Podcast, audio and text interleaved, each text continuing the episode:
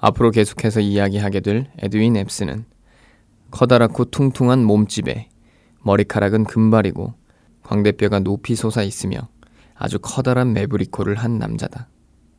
파란 눈에 얼굴은 하얗고 키가 183cm는 되었던 것 같다. 표정은 기수처럼 예리하고 까다로웠다. 하는 행동은 불쾌하고 상스럽기 이를 데 없으며 빠르고 웅얼거리는 말투는 교육을 제대로 받지 못한 태가 역력했다. 또한 아주 얄밉게 빈정거리는 습관이 있는데 그 점에서는 늙은 피터 테너도 능가할 정도다. 내가 에드윈 앱스의 소유가 되었을 때 그는 술병을 끼고 살았으며 흥청거리는 주연이 2주 내내 이어지는 경우도 흔했다. 하지만 그 후에는 술버릇을 고쳤고 내가 떠날 때쯤에는 바이오베프에서 보기 드물게 절제력이 강하고 엄격한 사람이 되어 있었다. 잔이 차 있을 때 앱스 주인님은 술에 취해 시끄럽게 떠들어대는 주정꾼이었고 그의 가장 큰 기쁨은 깜둥이들과 춤을 추거나 긴 채찍으로 마당에서 그들을 채찍질하는 것이었다. 노예들이 비명을 지르는 것을 즐겼으며 그 탓에 그 집 노예들의 등은 무수한 채찍 자국으로 도배가 되어 있었다. 취하지 않았을 때는 조용하고 내성적이고 음흉했다. 술에 취했을 때만큼 마구잡이로 우리를 때리지는 않았지만 일손이 느린 노예를 발견하면 교활하게도 생가죽 채찍으로 가장 연한 살가죽을 때리는 괴벽이 있었다. 젊은 시절에는 감독관으로 일했지만 이때에는 홈스빌에서 4km 떨어지고 마크스빌에서 30km 떨어지고 제니빌에서 20km 떨어진 바이오 허프파워 농장을 소유한 농장주였다. 이 농장은 아내의 삼촌인 조지프 비 로버츠의 소유였는데 그가 앱스에게 임대를 해준 것이다. 앱스가 주력하는 작물은 목화로 이 책을 읽는 독자들 중에 목화밭을 한 번도 보지 못한 독자들을 위해 목화 재배법을 설명해 주도록 하겠다. 먼저 쟁기질을 해 모판이나 이랑을 만드는데 이를 두둑 형성하기라 한다. 쟁기는 주로 노새가 끌며 가끔은 황소가 끌기도 한다. 여자들도 남자들 못지않게 쟁기질과 가축 여물주기, 말손질하기, 일꾼들을 이끄는 조장 임무를 수행하며 북부의 농사꾼들처럼 온갖 종류의 밭일과 마구간 일을 다 한다. 모판이나 이랑은 고랑에서 고랑 사이의 너비가 1.8m다. 노새 한 마리가 끄는 쟁기가 이랑의 꼭대기나 모판의 중앙을 따라 움직이면서 흙을 파면 여자 한 명이 따라가며 목에 건 가방에서 씨앗을 꺼내 뿌린다. 그리고 여자 뒤쪽에서 썰애를 끄는 노새가 뒤따라오면서 흙으로 씨앗을 덮는다. 그렇게 한 줄의 모카 씨앗을 심는데 노새 두 마리와 노예 셋, 쟁기 하나와 썰애 하나가 사용된다. 이는 3월과 4월 중에 마무리된다. 옥수수는 2월에 심는다. 잔비가 내리지만 않는다면 씨앗을 뿌린 지 일주일 만에 모카가 발아한다. 그 후로 여덟해나 열흘 안에 첫 번째 괭이질이 시작된다. 이때도 쟁기와 노새의 도움을 조금 받아야 한다. 쟁기는 양쪽으로 목화에 가능한 한 가까이 지나가며 더 깊이 고랑을 판다. 노예들이 괭이를 들고 그 뒤를 따라가며 잡초와 목화를 잘라내면 이랑은 80cm 너비가 된다. 이를 목화 속가내기라 한다. 2주가 지나면 두 번째 괭이질이 시작된다. 이번에는 목화 쪽으로 고랑을 낸다. 이제 각 이랑에는 가장 큰 줄기 하나만 남는다. 또다시 2주 후에는 세 번째 괭이질을 하며 전과 같은 방식으로 목화 쪽으로 고랑을 내고 이랑 사이의 잡초는 전부 잘라낸다. 7월 1일쯤 목화 줄기가 30cm 높이쯤 자라면 네 번째이자 마지막 괭이질을 한다. 이제 이랑 사이의 모든 공간을 다 쟁기로 갈아엎고 중앙에 깊은 물고랑만 남겨둔다. 이렇게 괭이질을 하는 내내 감독관이 채찍을 들고 말등에 올라타 노예들을 따라다닌다. 가장 일손이 빠른 자가 열의 선두를 맡는다. 선두에 서는 일꾼은 대개 동료들보다 대략 5m 정도는 앞선다. 만약 동료들이 선두보다 앞서면 선두는 채찍을 맞는다. 만약 뒤에 선 일군 중에 하나가 뒤처지거나 한순간이라도 게으름을 피웠다가는 채찍을 맞는다. 사실 채찍은 아침부터 밤까지 하루 종일 날아다닌다.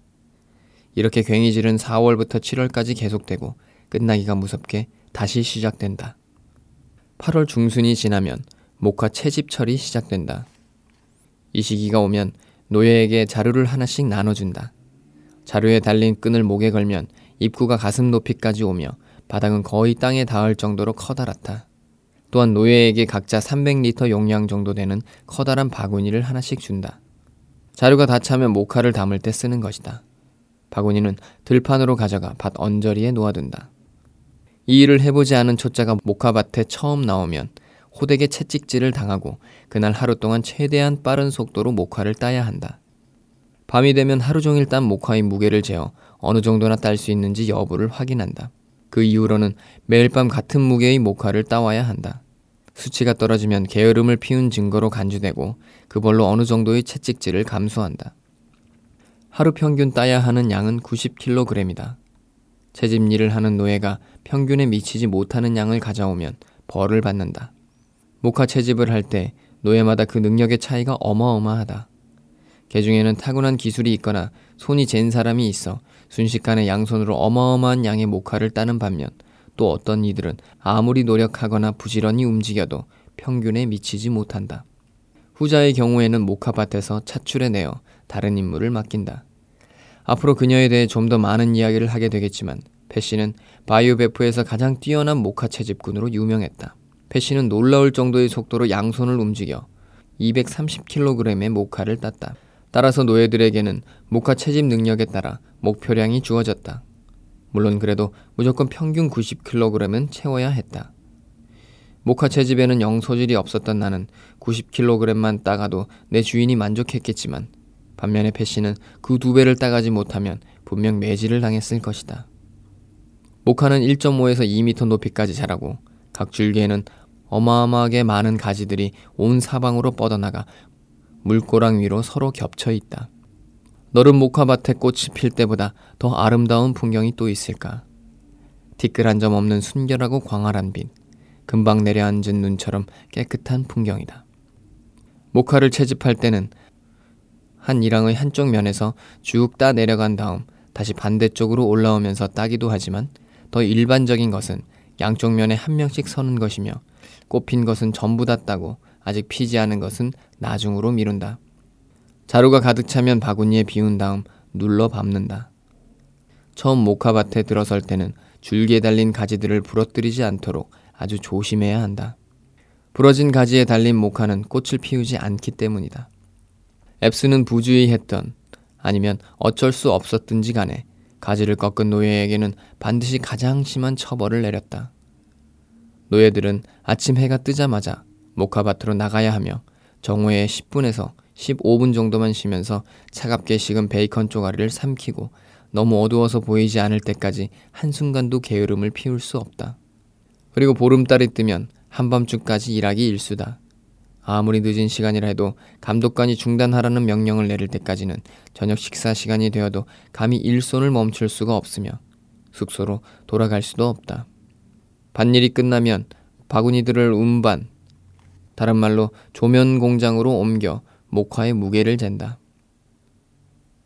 아무리 힘들고 지쳐도 아무리 누워 쉬거나 자고 싶더라도 목화 바구니를 들고 조면 공장으로 향하는 노예의 가슴 속에는 항상 두려움이 가득하다. 무게가 모자라면 임무를 완수하지 못하면 어떤 고통을 겪게 되는지 알기 때문이다. 만약 전날보다 5kg이나 10kg을 더 초과 달성한다면 그 다음 날에도 그만큼의 양을 채워야 한다.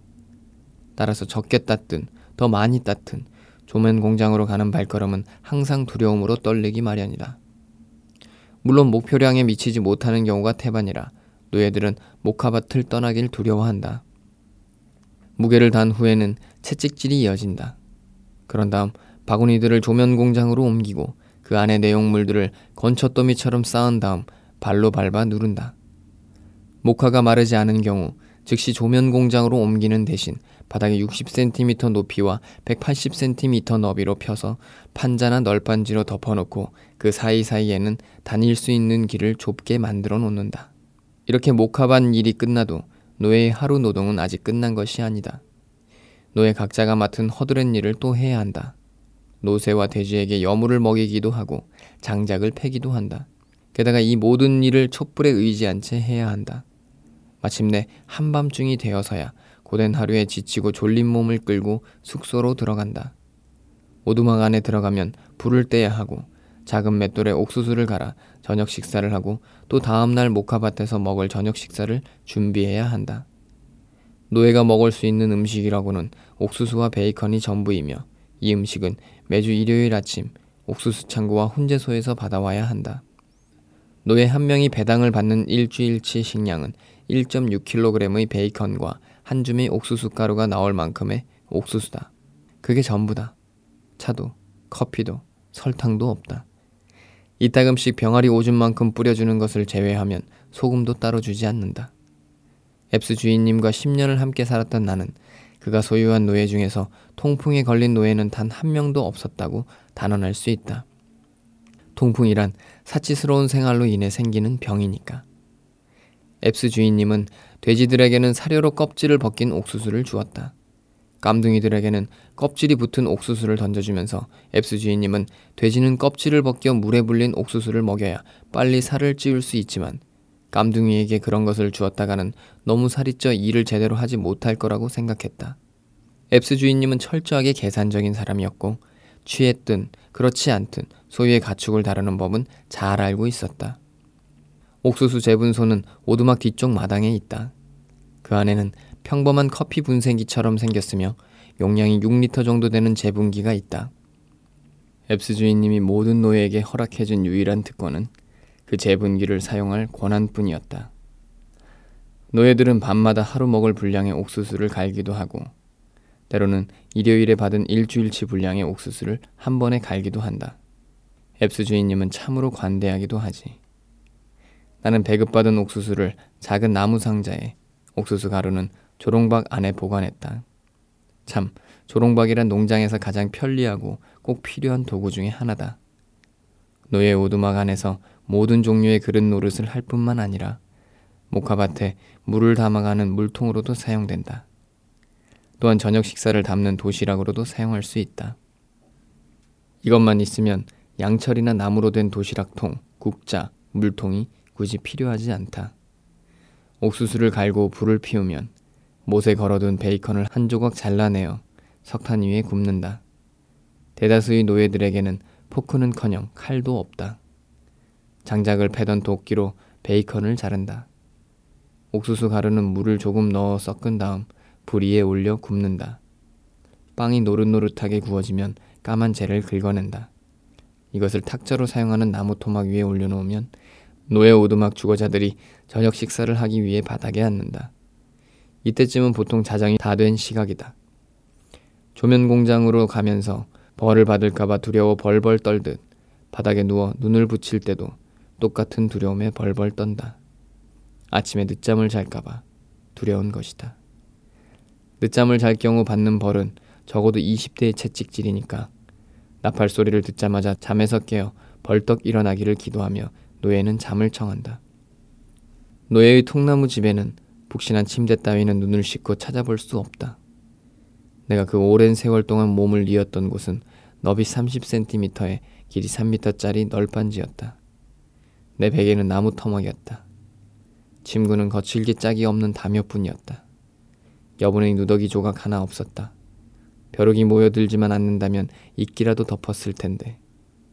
오두막은 통나무로 지은 것이며 바닥이나 창문도 없다. 창문은 굳이 필요하지도 않았다. 통나무 사이의 틈으로 충분한 빛이 새어들었으니까. 폭풍과 몰아치는 계절이면 그 틈 사이로 빗물이 쳐들어와 바닥이 질척거리는 통에 편히 쉴 수도 없다. 거대한 나무 경첩에 조악한 문짝 하나가 매달려 있고 방 한쪽 구석에는 어설픈 난로가 있다. 동이 트기 한 시간 전에 기상 나팔 소리가 울려 퍼진다. 그 소리에 노예들은 잠에서 깨어 아침 식사를 준비하고 조롱박에 물을 채우고 또 다른 조롱박에는 저녁으로 먹을 차가운 베이컨과 옥수수빵을 담고 서둘러 다시 들판으로 나간다. 동이 튼 후에도 숙소에 남아 있다가는 어김없이 채찍질이 날아든다. 그런 다음 두려움과 고된 노동으로 점철된 하루가 또 시작되고 하루의 노동이 끝날 때까지 휴식 따위는 없다. 하루 내내 일손이 느리다고 채찍질을 당할까봐 두려워하고 밤이면 목화가 담긴 바구니를 들고 조면 공장에 가는 것을 두려워하고 오두막에 몸을 누일 때면 아침에 늦잠을 잘까봐 두려워한다. 바이오베프 연안의 목화 채집 시기 중에 노예의 하루는 바로 이러하다. 과장하지 않고 있는 그대로 사실대로 묘사한 것이다. 1월이면 대개 네 번째이자 마지막 목화 채집이 끝난다. 그런 다음에는 옥수수 수확이 시작된다. 옥수수는 부차적인 농작물로 목화에 비해 별다른 신경을 쓰지 않는다. 앞서 말한 대로 옥수수는 2월에 심는다. 그 지역에서 옥수수를 재배하는 목적은 돼지를 살찌우고 노예를 먹이기 위해서다. 그러고 혹시 남는 게 있다면 시장에 내다 팔기도 한다. 이곳에서 키우는 옥수수는 하얗고 알이 굵은 품종으로 2.5m, 때로는 3m까지 높이 자란다. 8월이 되면 옥수수 이파리를 벗겨 햇볕에 내다 말리고 작은 다발로 묶어 노새와 황소의 여물로 저장해 둔다. 그런 후 노예들은 밭으로 나가 옥수수에 빗물이 들지 않도록 열매를 아래로 꺾어 놓는다. 이 상태로 목화 채집이 끝날 때까지 내버려 둔다. 그런 다음 옥수수 떼에서 열매를 따는데 껍데기를 벗기지 않은 채 옥수수 창고에 저장한다.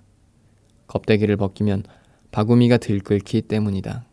옥수수 떼는 밭에 그대로 남겨둔다. 캐롤라이나라고 불리는 고구마 또한 어느 정도 재배한다.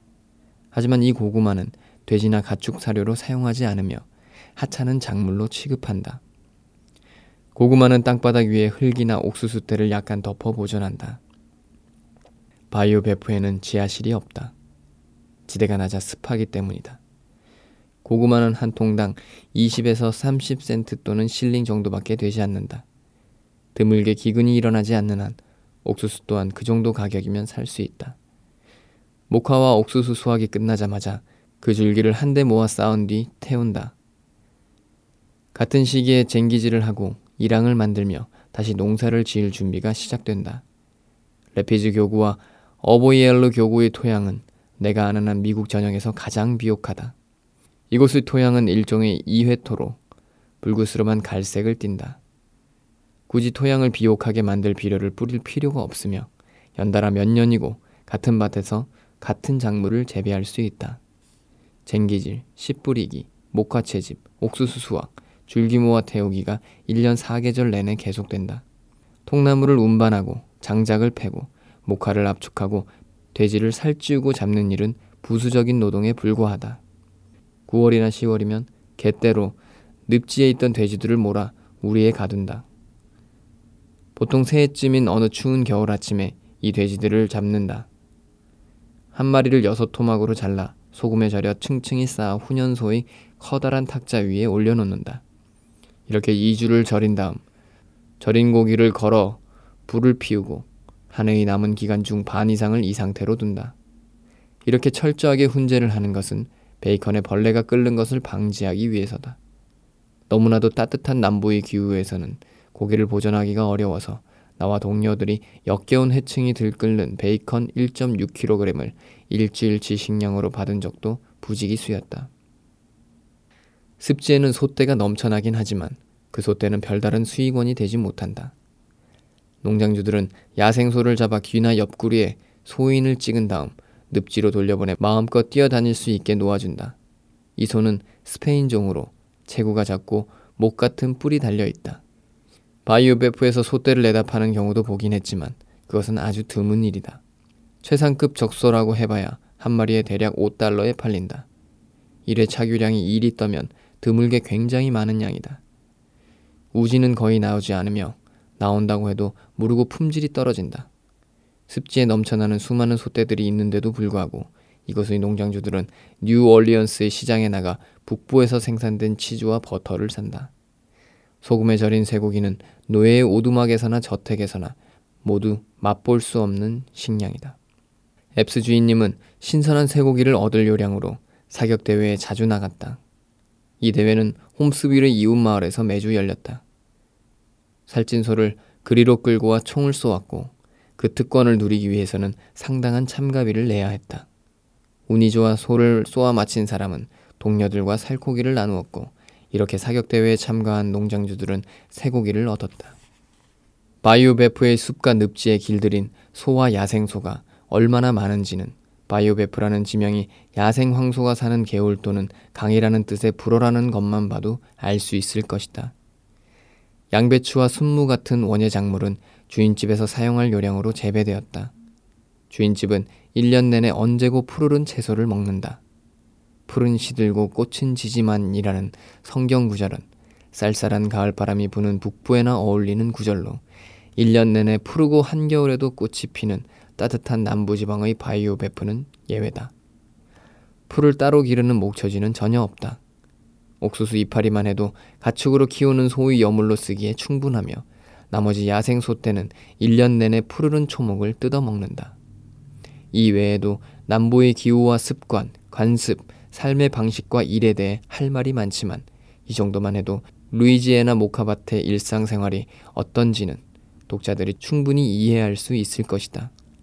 사탕수수 재배 방법과 재단 과정은 다음에 따로 언급하도록 하겠다.